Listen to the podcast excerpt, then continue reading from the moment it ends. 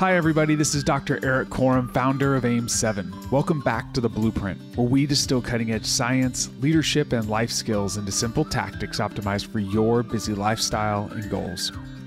Over the past several years, I've come to realize that in order to improve as a leader of myself, my family, and my team, I need to be a better decision maker.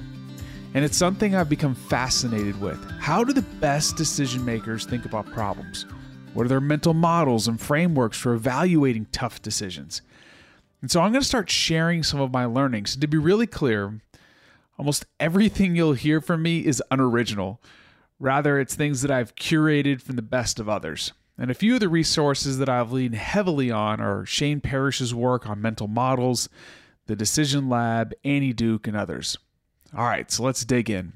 Have you ever worked with somebody who thought they were amazing at something, when in reality they were terrible? Or maybe you thought you were significantly above average in your reading comprehension, and then you took a standardized test and you found out you weren't actually a top performer, but were a poor performer. There's a name for this, and it's called the Dunning Kruger effect.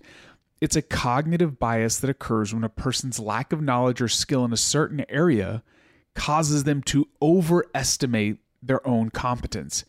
The opposite is also true as well. Someone may excel in a specific area, yet they underestimate their ability. Some would call this humility, but the inability to see your ability can prevent you from expressing your giftedness. The Dunning Kruger effect may impact you because you may not be able to identify your special talents. And when you excel at what challenges you, you may actually believe you're really good at that thing when in reality, you are a below average performer approaching average levels. Now, I know that sounds depressing, but just hang in there with me. This may cause you to make poor choices around opportunities or careers you should pursue. Here's the key point understanding the Dunning Kruger effect can help you discern when to trust your abilities and when to seek advice out from others who may view you more objectively than yourself. Also, when you think you are better at something than you really are, you miss out on the opportunity to learn from others who are more skilled or knowledgeable. The Dunning Kruger effect also impacts our society.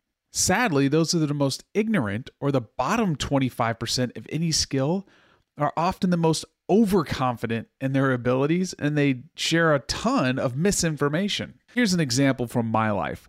I was a walk-on football player at Texas A&M.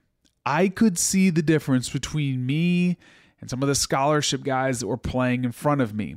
Now, that didn't mean I didn't work hard to get on the field, but I could see the difference. I could make an honest assessment of my skill, and then I could adjust accordingly. I had to adjust expectations and I had to work harder just to make up some of that genetic ground or some of those other things that they had that I didn't have.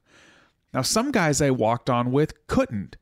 They really thought they were better than the guys that were ahead of them that eventually got drafted and played in the NFL. That led to disillusionment and unrealistic expectations, and other people could see it, and it was just plain ignorance. This plays out in our democracy. Sometimes some of our most uninformed citizens are the most arrogant. What makes matters worse is not only are they resistant to learning, but they often share the most misinformation on social media or just by word of mouth, and they perpetuate this untruth. And this gets to the heart of the Dunning Kruger effect. It's not just about a lack of information, but an abundance of misinformation. So, why is this important? The Dunning Kruger effect is important because it makes us aware of our own blind spots and it gives us the opportunity to adjust our self perceptions. Remember, it's invisible to those experiencing it.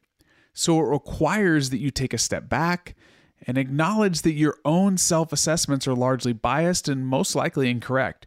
So, how do we avoid it? If you're a busy person that wants to max out your potential, then I invite you to sign up for my weekly newsletter, Adaptation. Every Friday, you'll receive a short email from me with tips to improve your mind, body, and recovery.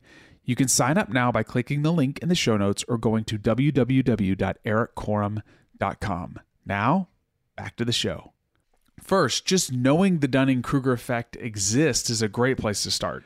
Remember, thinking you're bad at something most likely puts you in the middle of the pack, and you're probably just as good at that thing as everyone else. And this is good because you can actually, in a rational way, see your incompetencies. so you can drop the ego and improve and move forward. Also, remember if you think you're exceptional at something, most likely you still have a lot to learn. And this is 100% me.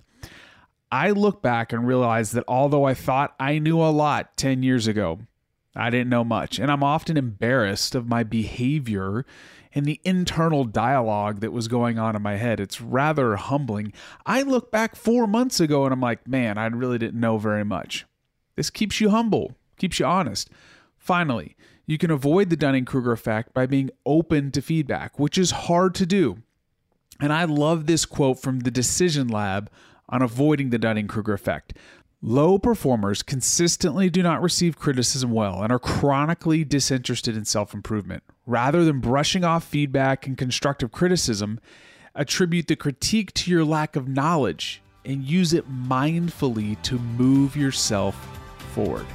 If what you learned today about the Dunning Kruger effect was valuable and you think a friend may benefit, please take a screenshot of the show and share it with them. Also, let me know if you want to learn more about decision making by reaching out on social media, or you can send us a note on the website. Thanks again for listening, and I'll catch you on the next episode.